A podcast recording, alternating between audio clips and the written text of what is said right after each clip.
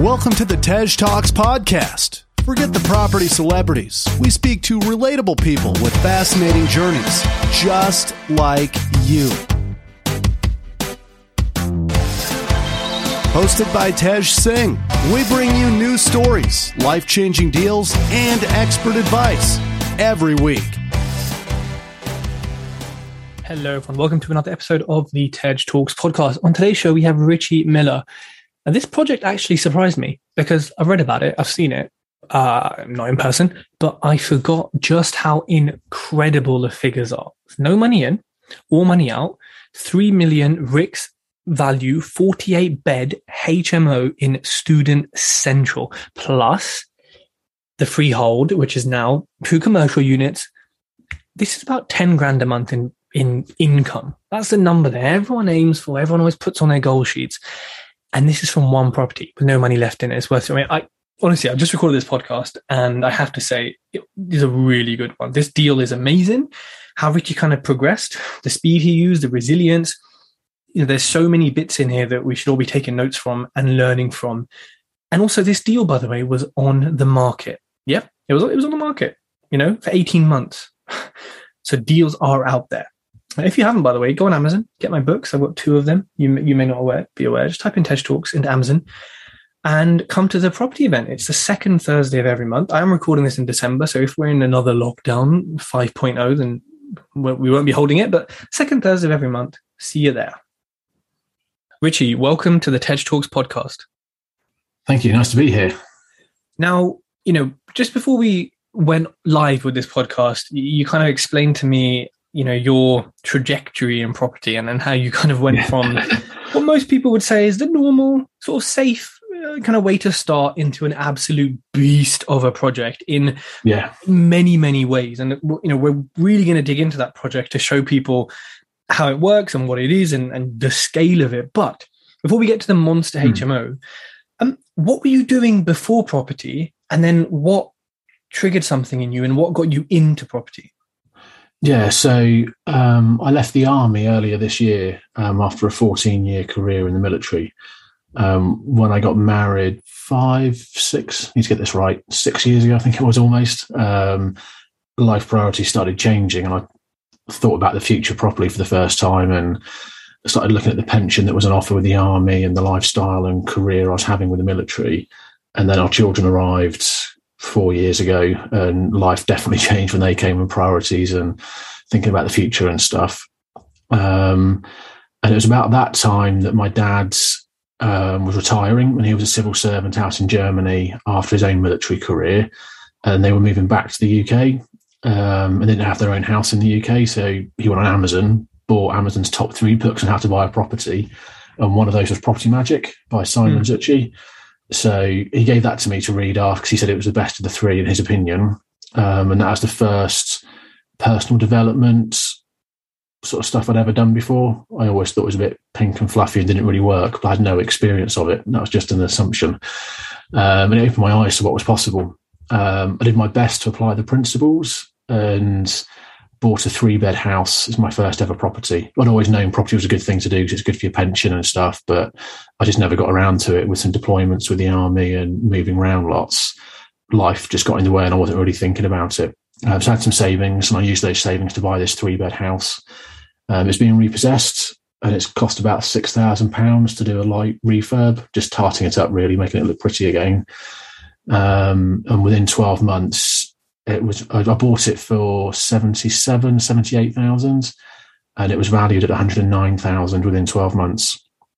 Um, just after a 6k light refurb.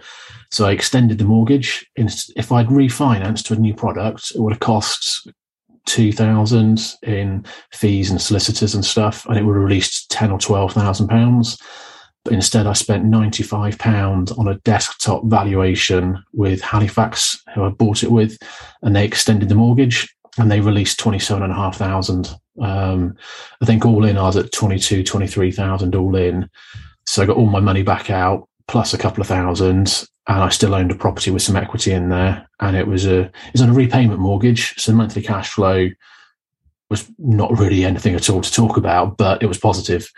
Um, and I quite like that. I thought I want some more of this. Um, so si- eventually signed up to do Simon Zutshi's mastermind program. Um, and I'm really jealous and envious of the people who had amazing years and did loads of stuff and went from zero to hero. That wasn't my journey. It's taken a couple of years to get to where I am now. Um, we moved house a couple of times and we had our first eldest was born um, during the mastermind year. Um, on that course, I managed to get to, oh God, yeah, managed to get two rent to rent apartments that I used for service accommodation, short term letting stuff. Um, I then raised money from friends and family and bought my first proper investment property, a very tired six bed student HMO. Um, I was going for cash flow. So I wanted to replace my salary as quickly as possible so I could replace my army salary and get out of the army as quick as I could. So I went for rent to rent SA because it's little money down and it was high cash flow. Um, and it worked, but I was going for fully hands off. So I had a manager fully running these couple of properties for me, which worked and they were positive cash flow, but they weren't predictable. Um, over a 12 month period, they were profitable, but a really good month was two and a half, three thousand pound in profit. A bad month over winter, I was down a thousand pound with paying the rent and utilities and stuff. Um, so I didn't like the unpredictability of it and I was finding it difficult to get properties to stack up with paying management fees because a lot of them stacked up if I was doing it myself. Um, but moving around with the army, young family, and a full time job and stuff, I didn't have time to do it. Um, so yeah, because we moved around so often. So that's why I moved on to HMOs. Um, so yeah, I bought my first one, and it was a very tired six bed, one bath student one. Um, Did you say six bed and one bath? Yeah, six bed and one bath. I mean, I know students can be a bit rough, but like yeah. that is yeah. And they, and there were students like living in it recently, or was it? Yeah, I, I, bought it with vacant possession. So we bought it. I bought it in September, October, and I got it with vacant possession. So, kicked, so the previous guy kicked out all the tenants, and I started a back to brick refurb immediately. Um, to yeah, up up the property quite a bit. Um, you know, you you say this. So you, you started off with the kind of smaller standard sort of you know buy to let that we all kind of yeah. maybe do or, want to get in with. Mm. What made you specifically then go? I've done one. Let me go straight into HMOs, which are you know a six bed, but you know more complex, more soil stacks, en suite, yeah. building regs, fire. Yeah. There's a lot more complexity. What made you one want to do it? Two, what gave you the confidence to do it? I wanted the cash flow.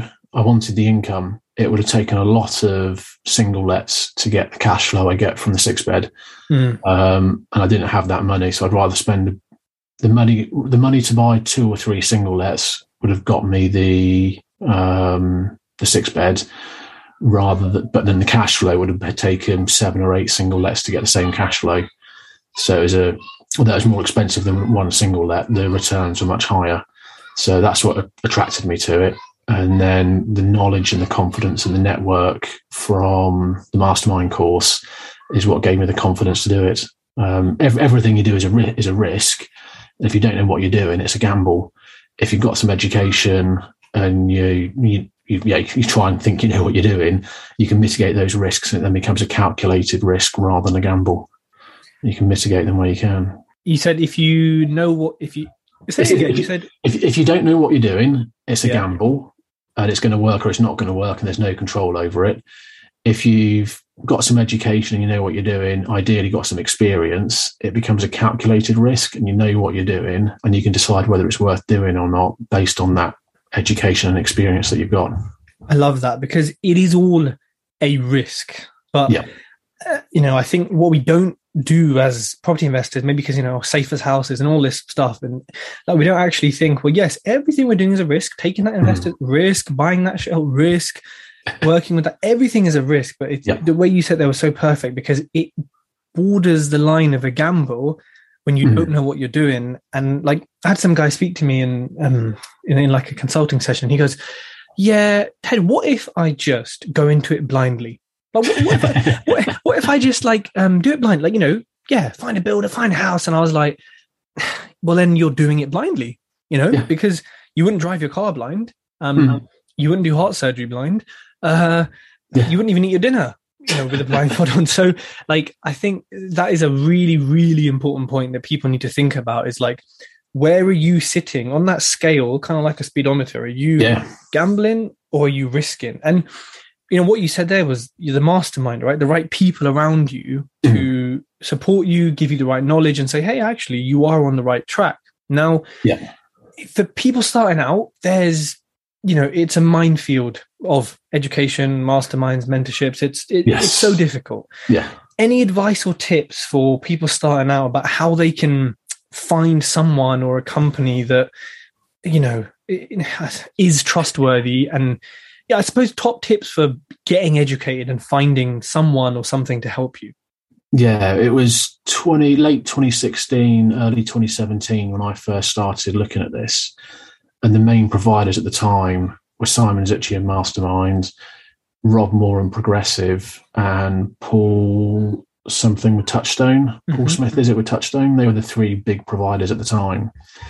I did a bit of research on all of them, Google, Googled all, all three names behind them and checked them out and stuff and spoke to the offices um, and checked out websites and things.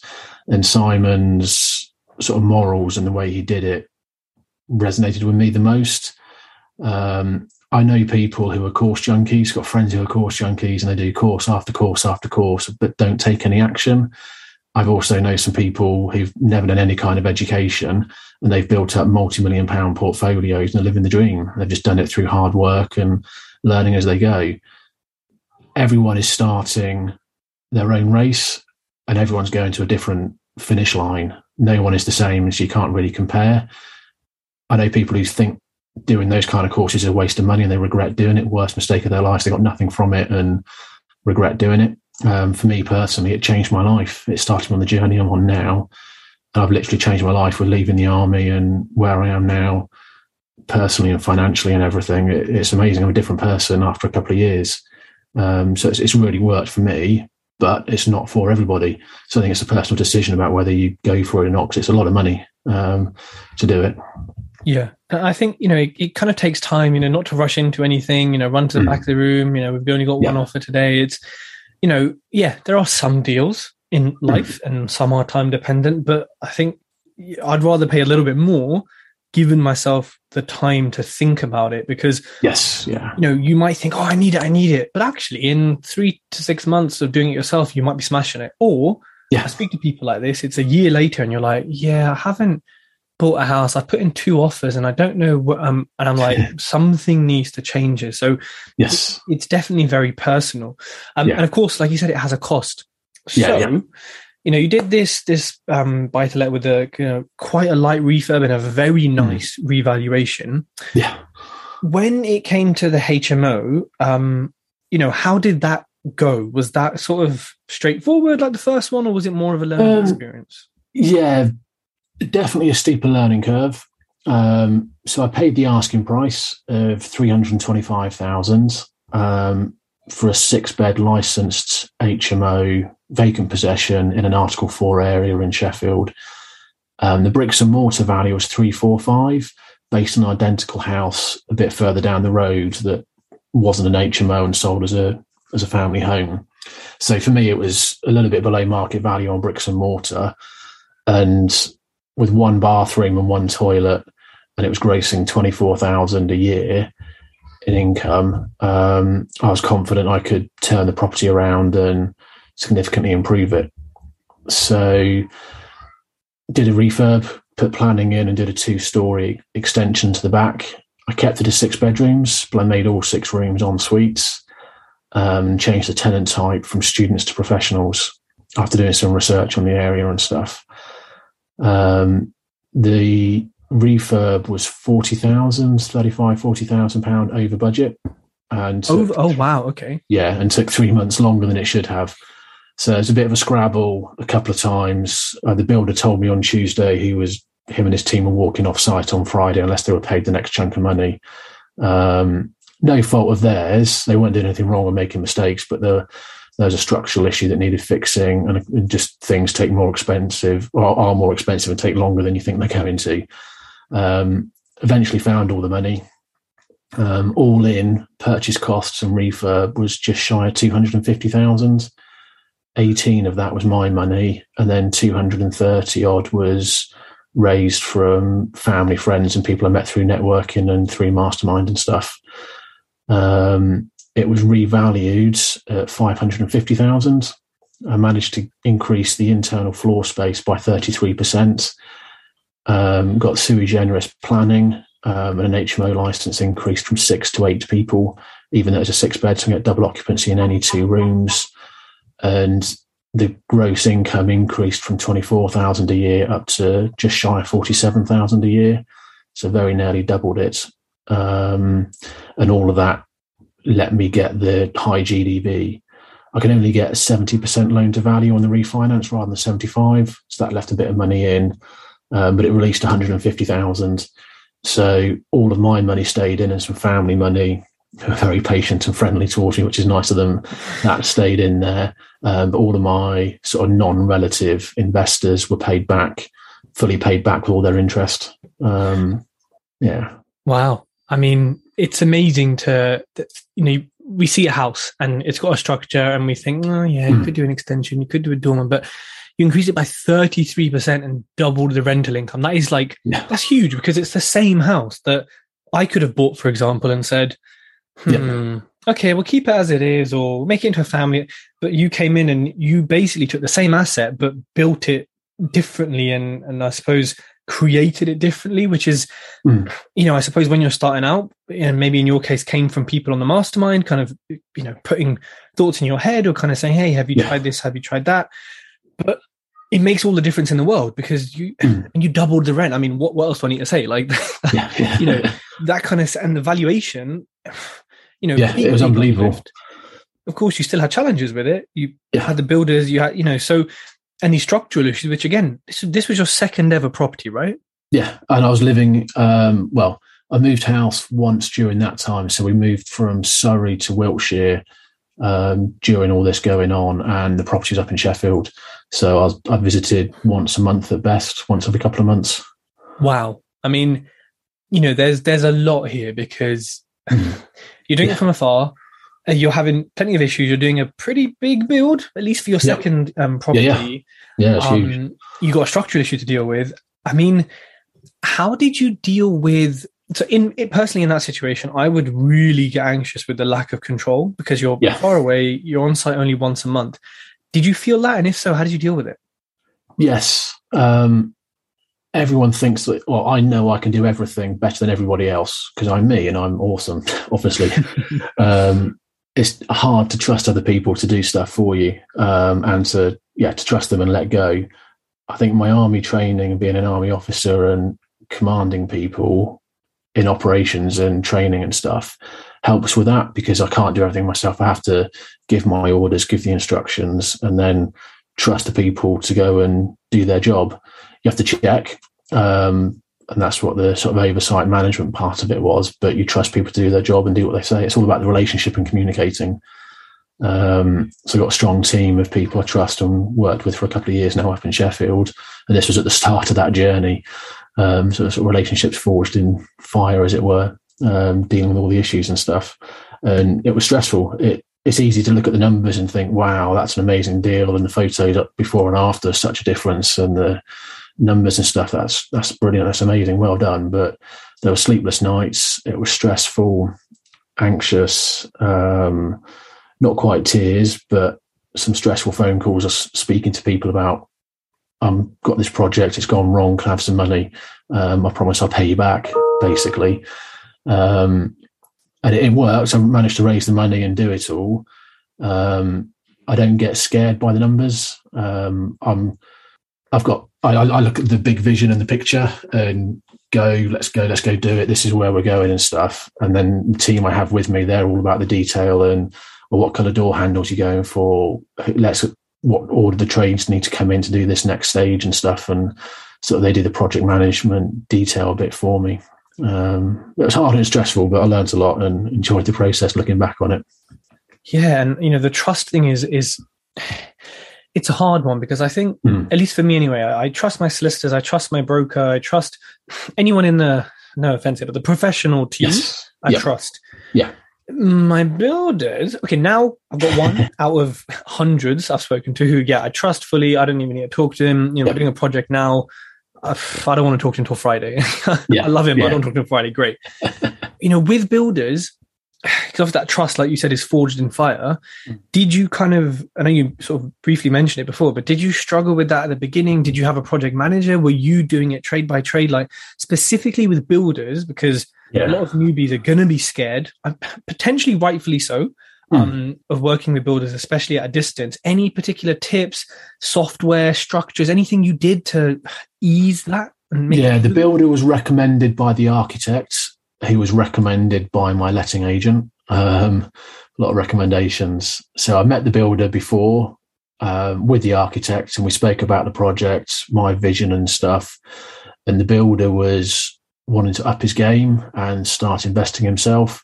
And he viewed this project as something he could learn from for himself because it wasn't just a bog standard conservatory extension or putting in a couple of en suites. It was a significant change to the building, increasing it quite a bit and upping the standard of everything.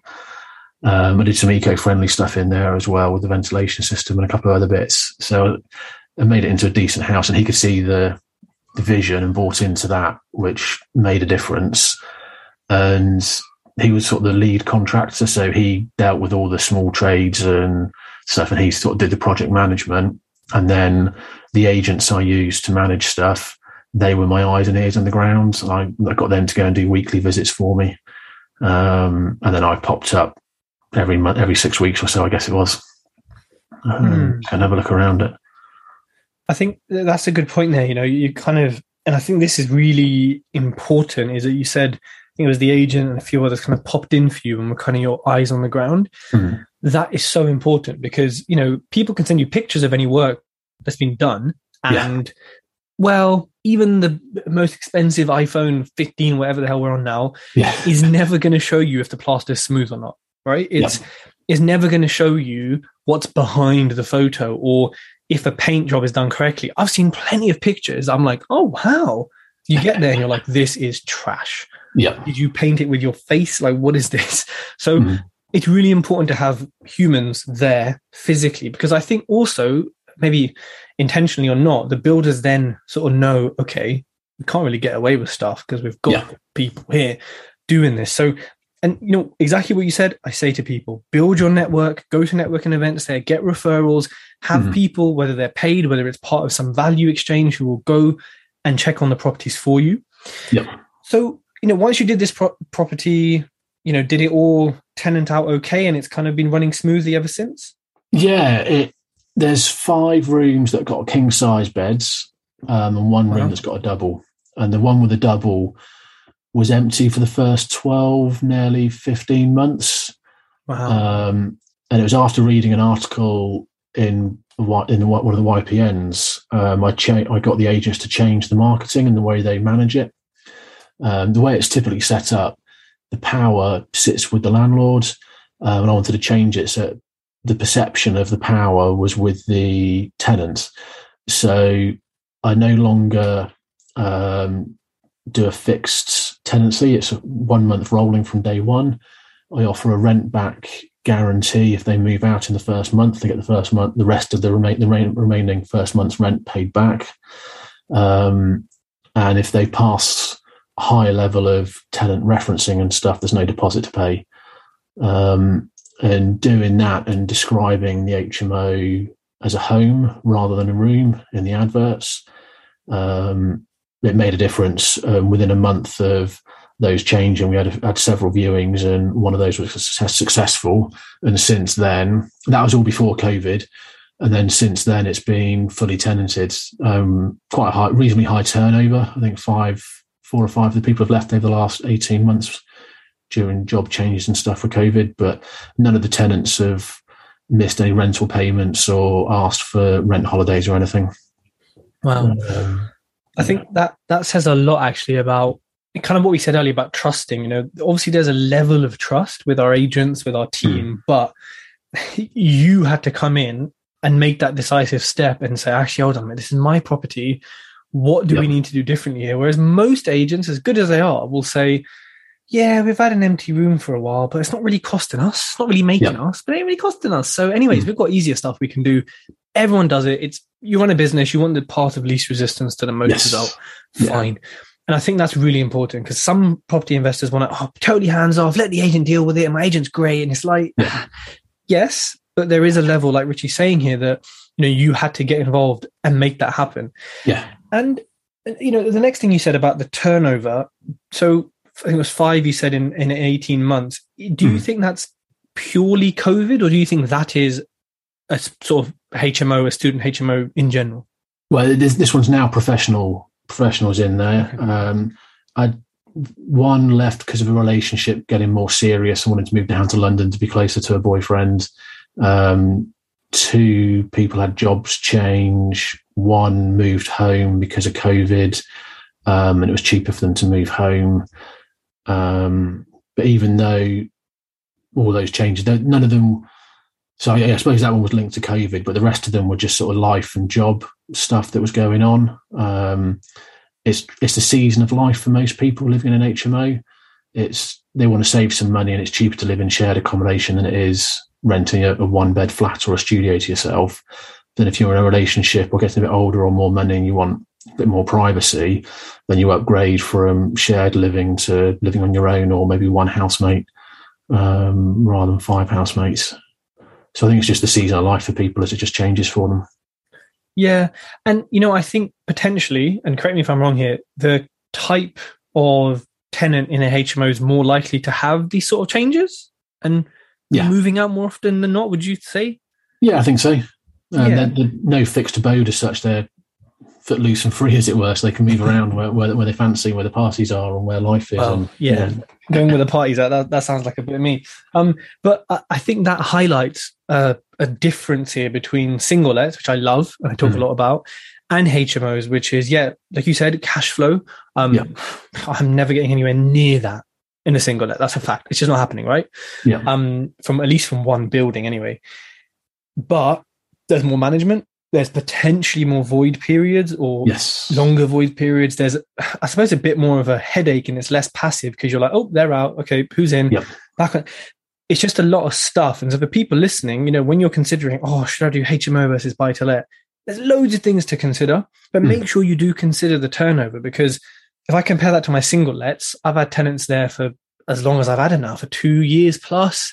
Yeah. Um, I know that they ain't going to move out until probably till I'm an old an old man. Yes. Some of them, I know that like you know it's it's so so minimal. So just something for people to think about. HMO's great, cash flow, all this stuff, but you know take a kind of balanced view on it. And Yep. actually, when you did this HMO, you've done one HMO, one kind of single let or buy to let. You've kind of experienced both worlds. Yeah.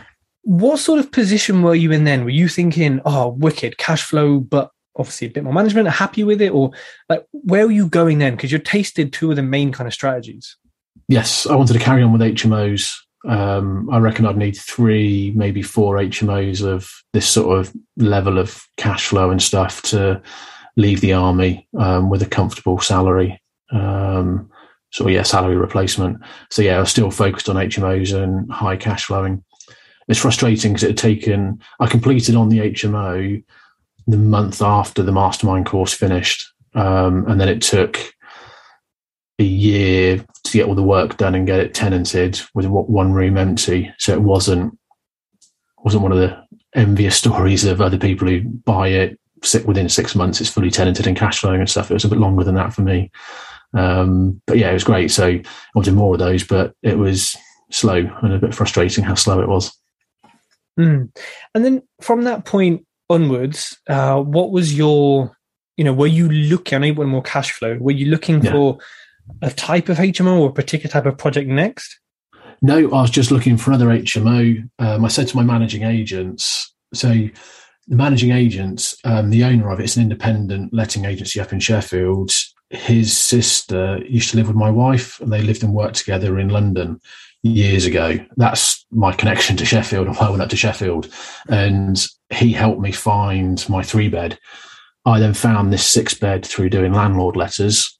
Um, and as this was finishing, or a couple of months, about two months, three months away from being ready to get tenants and stuff in, I was raising my eyes and looking at the future and what was coming next. I said to him, um, it's been hard, but it's been good. I've enjoyed doing this. I want lots more of these. Do you know of any more that are available through the agency or anything?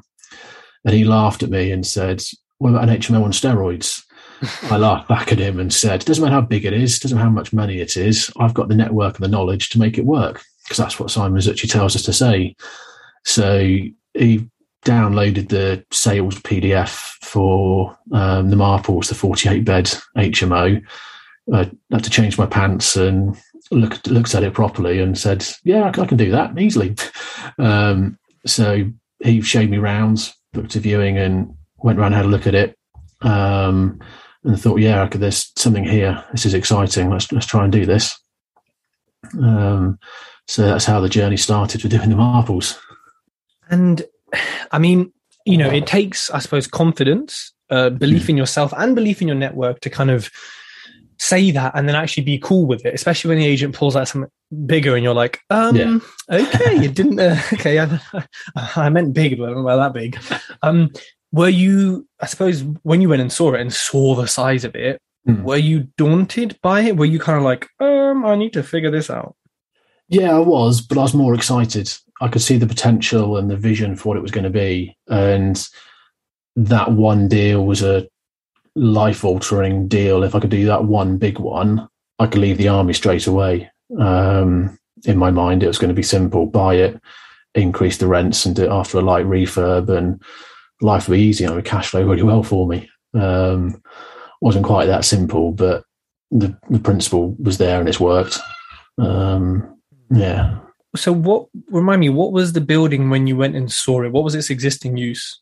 So, it was a leasehold 48 beds HMO. Um, the ground floor was commercial units and not part of it. And then the Marples was floor one to five. Sorry. Um, floors one to four were 11 bedrooms with a communal kitchen, living room on each floor. And then the fifth floor is four bedrooms with a communal living room kitchen. Um, the council have given it four HMO licenses, floors one to four, and the fifth floor is too small to have an HMO license.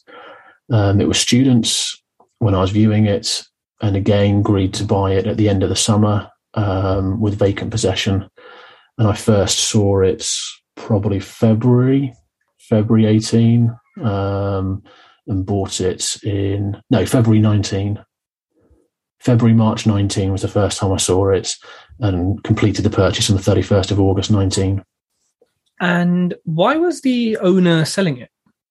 So it was old, owned by an old boy in his 70s, and him and his business partner had built up a massive portfolio, and they basically don't like each other anymore. So they were getting divorced, and they decided to sell a third of the portfolio, split the rest in half, and go their separate ways. And this was one of five or six super HMOs that they put on the market at the same time to sell. Wow.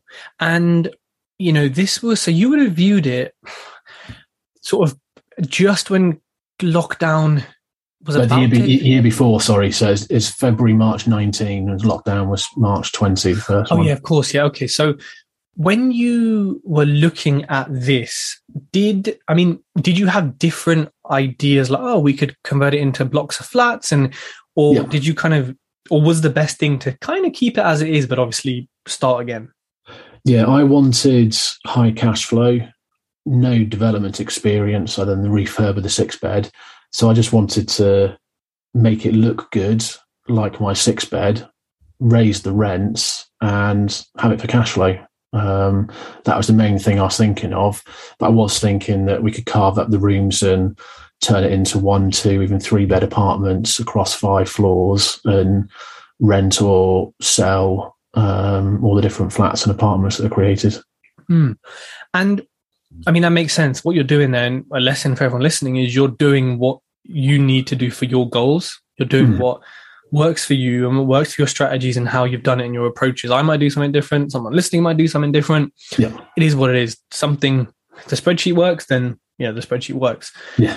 uh, I mean, 48 bed HMO. It sounds like a it sounds like a party it just sounds like a halls of residence, basically one big party house. Yeah. Um, and what kind of condition was it in? It was old and tired. Um, the owners converted the building from commercial to residential when they bought it 17 odd years before I bought it from them. And they, other than essential maintenance and health and safety stuff, they just ran it as a cash cow. Um, they had a very small mortgage, if any lending on it at all, by the time I bought it from them. They were charging cheap rents. It's a high street address in Sheffield. Um, it's within 150 metres of Sheffield Hallam main university building. It's closer than some stu- um, university home student accommodation to the unit to the uni. Um, so yeah, it was high, very high occupancy, a history of 100%, 95% occupancy because the rent was cheap, but it was old and tired. But it was big rooms and it was an awesome location. So they had no problems getting it rented and tenanted.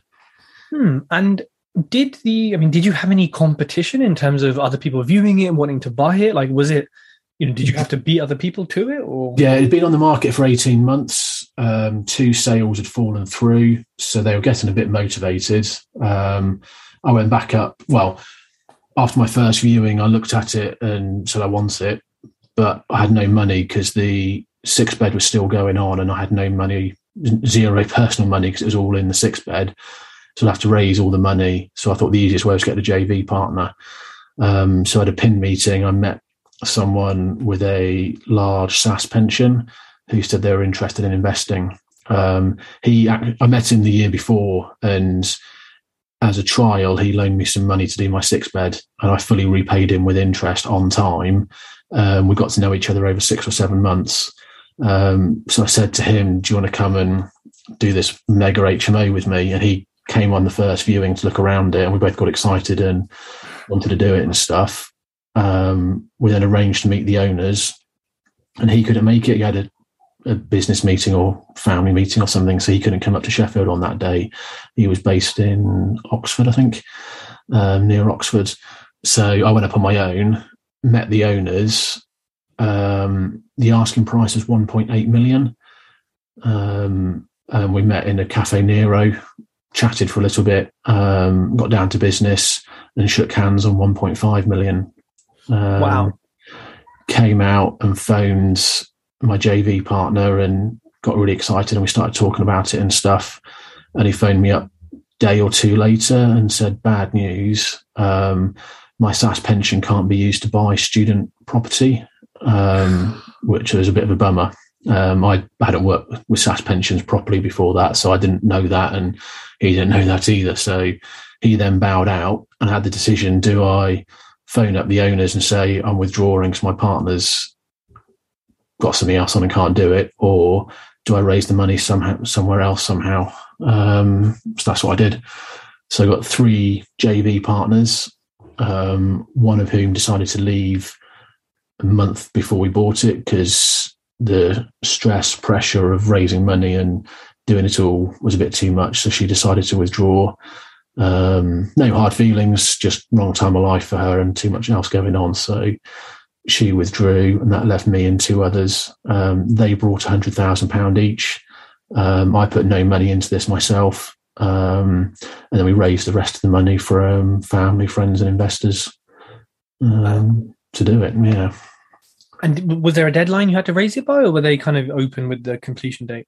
Um, I wanted it vacant possession, so they said to buy it over the summer. Otherwise, we're going to put students in there for September, so we're not sat in an empty property while you buy it because they've been messed around by two previous buyers. Mm. Um, when you first look at so 1.8 million purchase price means you need just over half a million as a 30% deposit. You then need stamp duty, which working it out was almost 170,000 pounds. So you need 680k almost just to buy it plus fees and all the other purchase costs and stuff. Um, my broker was clever and he found a lender that would lend at the value, not the purchase price. Mm. And the valuation by RICS valuer as part of the purchase process valued it at 1.8 million. So the lender took into account the £300,000 discount as equity towards the deposit. Mm. So we only needed 240,000 for a deposit. And by applying multiple dwelling relief on um, the stamp duty, it reduced it from 170 down to 65. So we needed just over 300k rather than 680k to buy it. So it's suddenly much more affordable and doable. When I put 250k into my six bed in total, putting 300 into this, it's not that big a jump up um, numbers wise. Um, mm. So yeah, wow. we had two, 200 from my two JV partners, and then we raised the rest of the purchase money. We exchanged contracts on the 1st of July. Um, and with that exchange, we got access to the building. There are a couple of students still in there for the summer, and they were all leaving by the end of August. Um, so we had two months before we bought it to start the rip out and start doing the refurb work. Purchased at the end of August, 31st of August, 30th of August, I think it was. Um, and then the plan was to be ready for the end of September when students were coming back. Um, but there were quite a few problems um, with the project manager on this one. We budgeted 150k for the refurb with a 40k contingency, and that was going to be replacing four kitchens, painting and decorating throughout, new soft furnishings, and adding some en suites and off suite bathrooms. Um, the final cost was 320,000 instead of 190. So Ooh. it's quite, yeah, quite a jump up. I think, project, yeah, yeah I want to, I want definitely want to talk about that in detail. But before we get mm. there, because so casually with those numbers, right? Because it's, it's, it's obviously it's normal, right? When you do it, like it's done. Yeah. But the fact that you reduced how much you needed by almost a half, um, yeah. and you kind of said, you know, okay, look, yes, I need to raise potentially 1.5 million or potentially less, but I have not got the money, but I'm going to do it, rain or shine. Mm. That kind of, I don't know, entrepreneurial grit or resilience is what we all need because there could be plenty of deals that are in front of our faces or we can secure, but we don't have the funding for it. But yeah. like you said near the start, someone has it. You know, your auntie, your uncle, your mate, your postman, your someone has it close to you. There's so much money close to us, right? Yeah. Um, that's the first thing is for people listening. You know, look at that resilience to just say, you know what, we're going to go through with it. Like this is, you know, an incredible deal, and you got a super discount. Yeah. Secondly, you had the knowledge or your broker had the knowledge to say, hold on a minute, you're getting a big discount here. There mm. are some lenders that do on market value. Let's, you know, see what we can do here, which meant you had a huge reduction in the money you needed.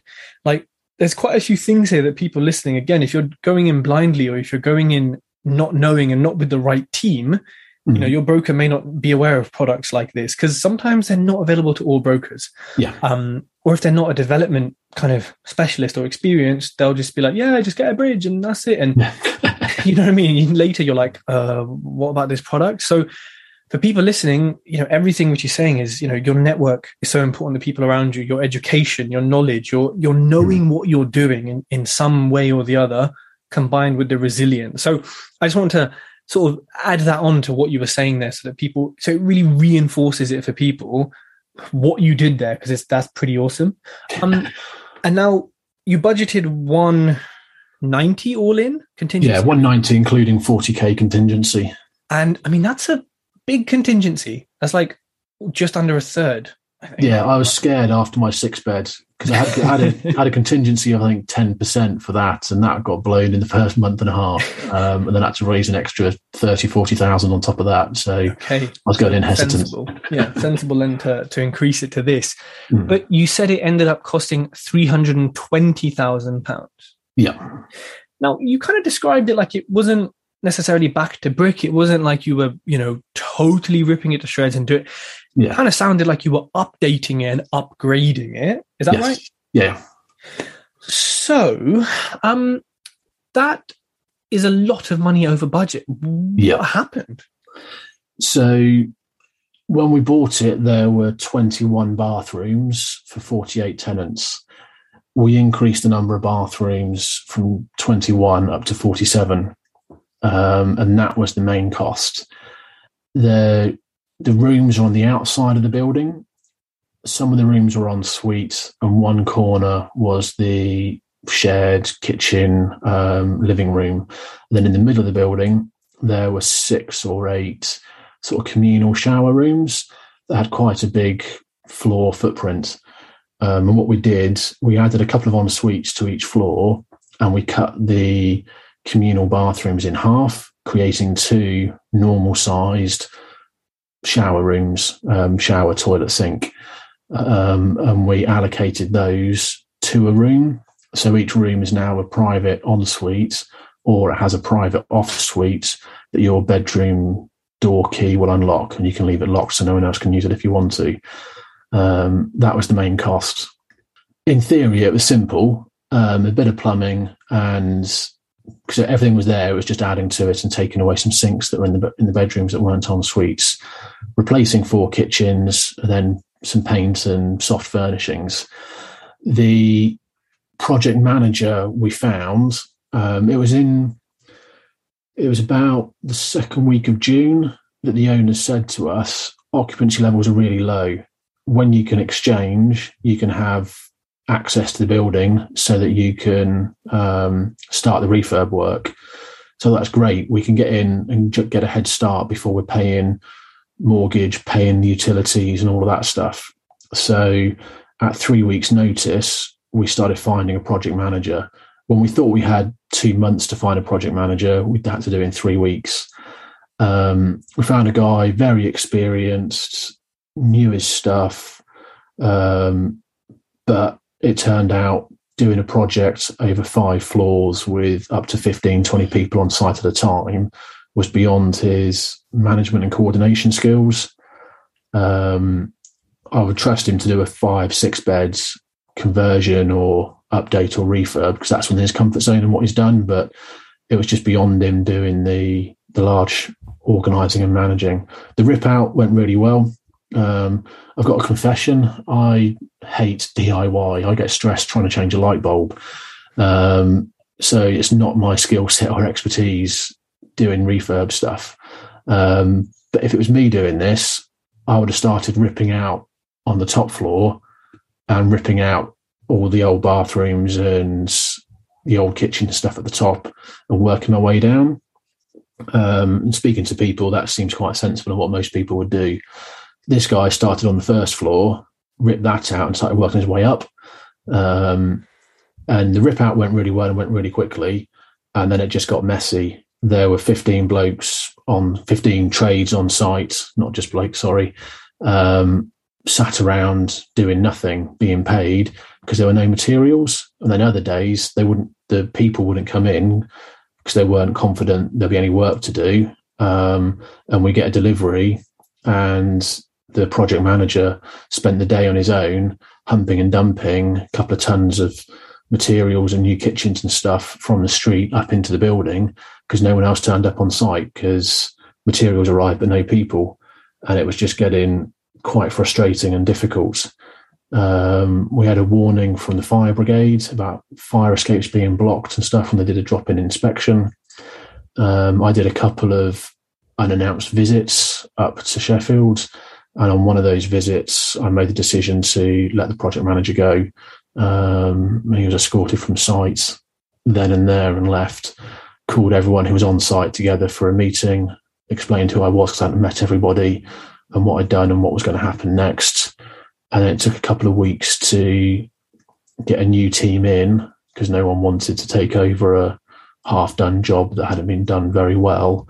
And they had to go back and redo the seals and all the bathrooms that have been put in and a lot of the pipe work and stuff. Um, so it slowed us down considerably and it cost us a lot of money with the delays and having to go back and redo all the work and stuff. Um, and that was quite stressful. Stressful in a different way compared to the six bed because there were three of us doing it now with my two JV partners. There were three of us trying to raise that extra additional funds three of us sharing the stress and three of us making the decisions.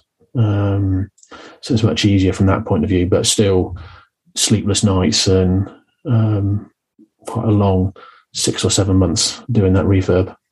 I mean, yeah, I, I know exactly how you feel, not to that scale, but mm. the same kind of feeling. And the worst thing is is what you said there is that when no one wants to come in and builders will do any job. Anything yeah, yeah i can do i've done it 20 years mate. They'll do it right? But if it's someone else's work oh my god it just it changes the, the yeah. like everything. Um like it's just it's one of these things where it's like it's like you've just said i don't know he who shall not be mentioned. You've just said something and it's like oh, blasphemy. Oh yeah. no no can't touch it now like, oh no so, no. And it, and i get it because it I mean, even if when you're paying them, it's like, oh, I just don't like. And so it makes it even harder. And actually, people have never done a refurb before. When you need someone to fix some crap, you'll realize mm. exactly what we're talking about. You'll just be like, yeah. ah, yes, Richie and Tej said it. Um, and at that scale that you're doing, not every builder can do that. No. Um, not every trades, like individual trade, will want to do that. Yeah. Um, you're kind of in a position, and then you're like, oh, when we've got to go to main contractors, they're charging VAT. They got they're more expensive because they're like sort of official companies. I think, mm. you know, people want more money, but more money comes with more problems. Um, yes. And, you know, just the stress I can just imagine you going through on that scale far from home when you had a project manager who, you know, a PM is supposed to take it all off your hands, yep. supposed to be great, they're supposed to know what they're doing. Um, but that's, I suppose, really good reflection. And also, like you said, you're trusting with less, but mm. this is a different animal.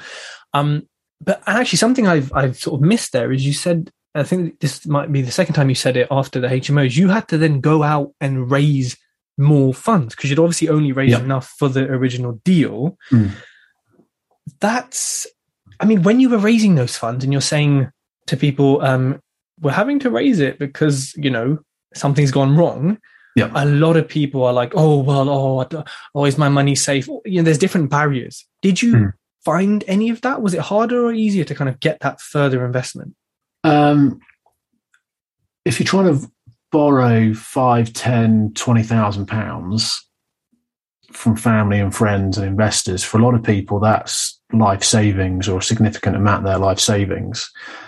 If you're trying to borrow fifty to a hundred thousand pounds, the people you're having conversations with, that's generally not their life savings, and they've mm. got that money to invest and spare. So it's a very different person you're dealing with at that who's got that kind of spare cash to invest. They understand it from a more commercial point of view. They understand the risks and what you're trying to do, and they can see it much better. Often because they've done it themselves or they've got experience in a different fields and they know what it's like running projects and stuff. So they they understand the money better. It's a different conversation with someone who sort of speaks finances and money compared to someone who's just got life savings and a job, a nine to five job, and helping you out. And they're amazing, and they saved my bacon a few times and kept me in business. But it's a different conversation with people when you're talking about borrowing most of their life savings for something you're doing or trying to change your life with. Um, so yeah, it's different conversations. You've got to be honest. You've got to be. It's it's a relationship. Um, it's not, hi, give me fifty thousand pounds. I'll see you in nine months when I'm paying you back with your interest rates. You've got to build up the relationship and communicate leading up to building that trust to get the money and then keep them informed and updated when things go wrong because they always do and there's delays and stuff. Um, yeah, that 50,000 I borrowed, I can't pay you back next month like I promised. It's going to be another four months. Um, here's the interest we talked about when I said these problems might happen. Um, letting you know as soon as I found out there's a problem. Um, is that okay, or do you need your money back sooner than I can give it back to you? And if that's the case, let's see what we can do. Um, so yeah, just trying to find ways around it and work with people. Yeah, I agree. It's, it's honesty, it's transparency, it's letting people know as soon as you can, keeping them updated, but also from the beginning. You know, like you said, they're letting them know that look, this is planned to take X many months. Yeah. If it takes longer, which it might, then the money will be locked in, and here's what happens then. Mm. Um, so, how long did you plan for the refurb to take, and how long did it actually take? So we exchanged on the first of July nineteen, um, and the refurb finished on the thirtieth of January um, twenty twenty, and it should have been finished for the first of October. Um, okay, I mean, so not not bad. Not bad. Yeah, it was, it was longer than we wanted it to be, but it wasn't ridiculous.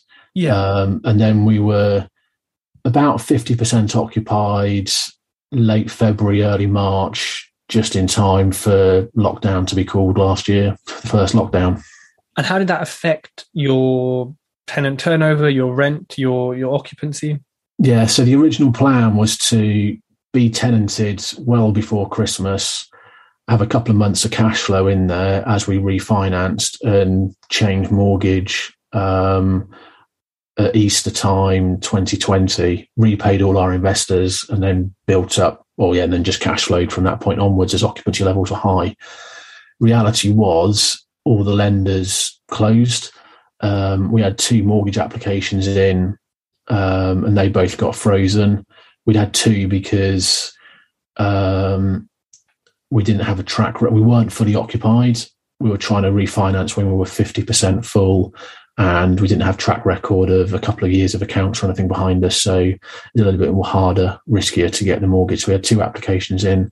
They both got frozen, and we couldn't move tenants in or out or anything during the first lockdown. So we were almost breaking even, a little bit under breaking even with the cash flow and the tenants we had in there, and we couldn't refinance. So it ended up being after Easter 2021 that we managed to get the remortgage done. So for a year, yeah, for, for a year, we had the investors' money for a year longer than planned and we've struggled with tenancy occupancy levels for the last year and a half. It was September this year, a couple of months ago, the occupancy level went up above 95%. Wow.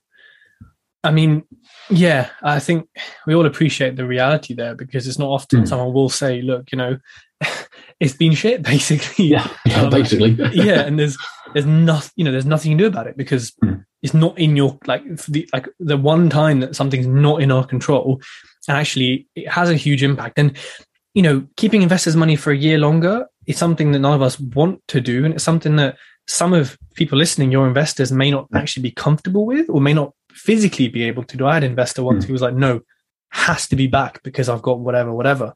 Yeah. Um, so a few things to think about there for people doing this. And also your exit was restricted. Like if, mm. I mean, if you were on a bridge saying you were paying 10% a year, whatever it is, you're, yeah. and you're less than 50% occupancy, you're bleeding every yep. single month. Yeah, you are. Um, and having to wait. I mean, d- during that time where, like we said, it's it's not, it's not in your control whatsoever. There's mm. basically nothing you can do. I mean, did you just have to kind of accept it? Like, was it just a case of accepting it, or was it? Yeah, know, mentally, was it difficult? Difficult.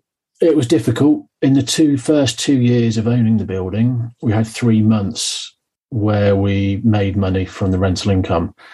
Um, all the other months were a loss. Um, some of those losses were only a couple hundred quid. Some of them were a couple of thousand pound.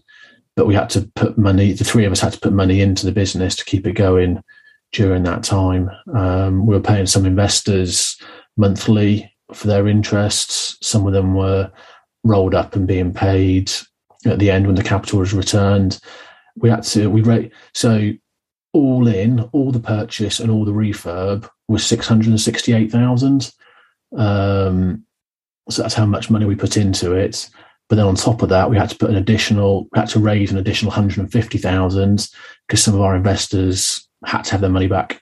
Um, so we raised 150k to replace investors' money.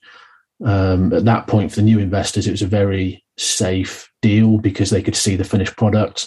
They could just see occupancy levels were low, and because of COVID, we weren't remortgaging.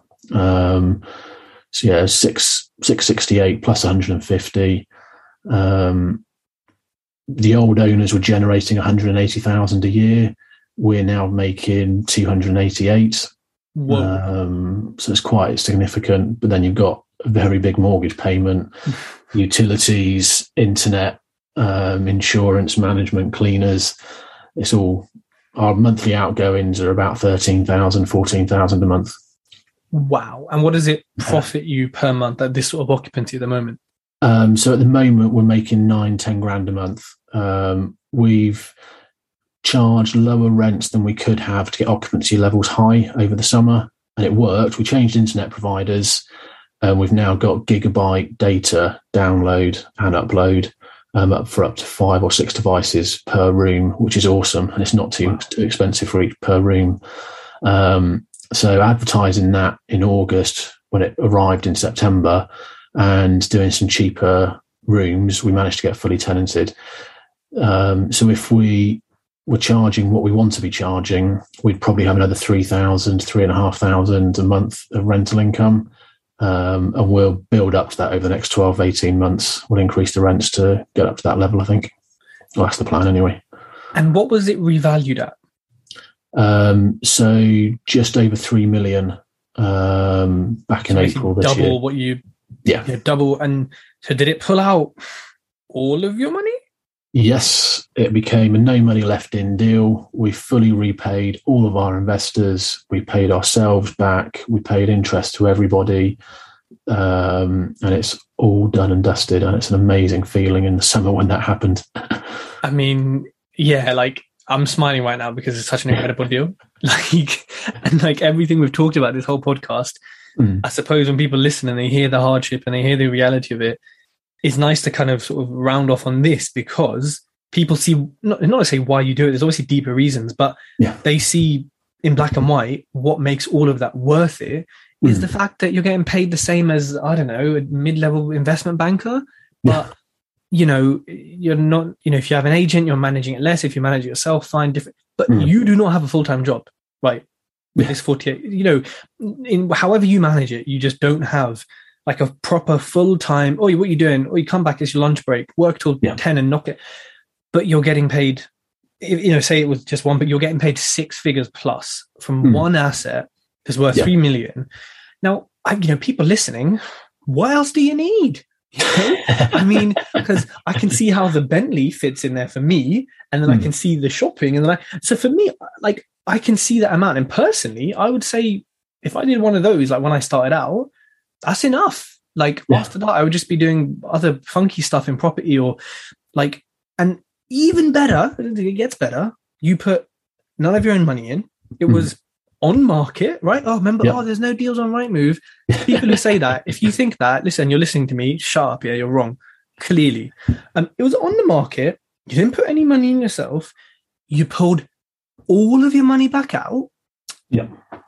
And you've got a three million pound asset generating nine to 10, and then eventually 12, 13K a month Yeah. in a prime location.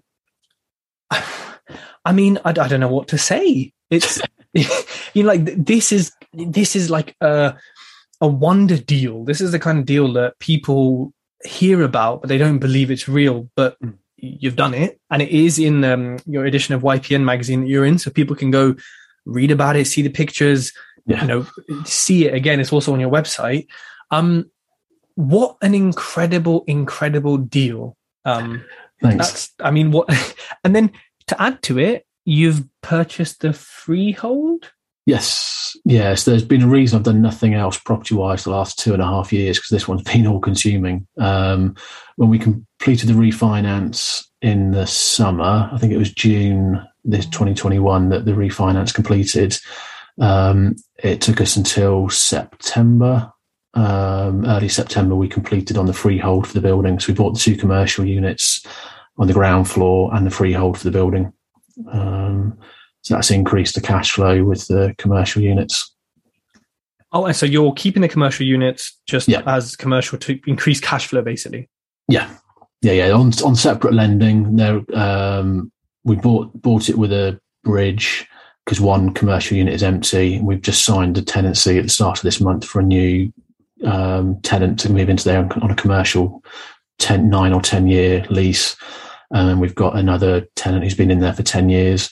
We're just negotiating with them to increase their or renew their tenancy when it runs out in a couple of months.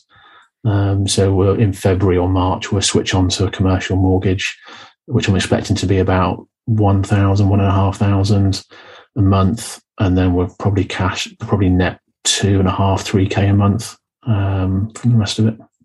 I mean, you know, you said you haven't done anything else in property for two and a half years.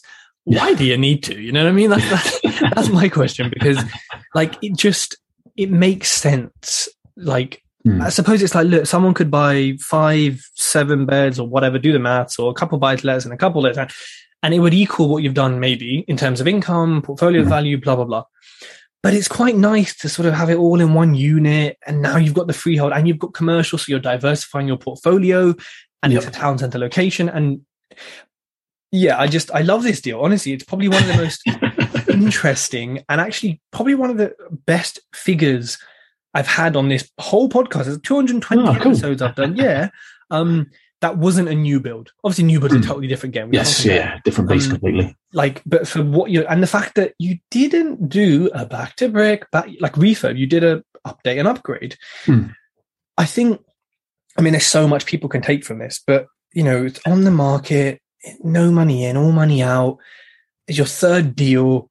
You had the right people around you. You did the right education. I mean, there's lots of um, signs here or precursors to your success that I hope people have picked up as we've gone through this podcast. Because everything you've said, mm. for you, it's normal. It's part of your business. It's what we do. but, you know, but actually, people listening who are new to this are going to be thinking, you know, you need to take notes of certain things that Richie's done to kind of get to this stage. So, um, mm. as we reach the end of the podcast, you know, we're pretty much at the recording this at the end of 2021. Um, yeah what are your sort of top level goals or plans for 2022? So we've been looking at um, a couple of blocks of flats um, and some large HMOs again. Now that we've got the marples under our belt, we've got the credibility and the experience to stay at that level. And I'd like to try and stay at that level with some bigger deals next year. But I'll also I want some boring, simple, cash flowing assets, i.e., some simple single lets as well, just because they're so much less risky and so easy. Um, so we'll look at maybe one or two blocks of flats and, uh, and buying some single lets as well. We're talking about a portfolio of 45, 50 single lets. Um, so we might try and get that on a purchase lease option. That's what we're trying to do with that one. Um, there's a couple of blocks of flats we're talking about as well. I mean, that would be pretty epic because yeah single lets are so slow, as we know. Mm. Um, if I had to buy 40 again, or like I bought 15 quickly, but if I had to buy 40, yeah. like it would just be the end of me. So, you know, it's it's smart what you're doing, and it makes sense. You've tasted and you've you've experienced what I suppose we all kind of look to do, which is like the bigger projects, which give you mm. more cash flow, less headache potentially, um, in one in one kind of thing. There's no reason to kind of by one at a time now. Like mm. it, just, it's a natural progression, I feel. So, mm. um, Richie, thank you so much. Honestly, this was definitely an interesting podcast for me. Um, yeah, good. And, and to, to hear about deals like this because they are out there. So mm. people, I know the market right now is crazy and will probably continue to be crazy. Don't fret, um, because Richie's out here getting deals. So what are you all doing? Um, no, I'm kidding, sort of. So Richie, uh, where is the best place for people to get a hold of you if they want to just see what you're up to or have a chat?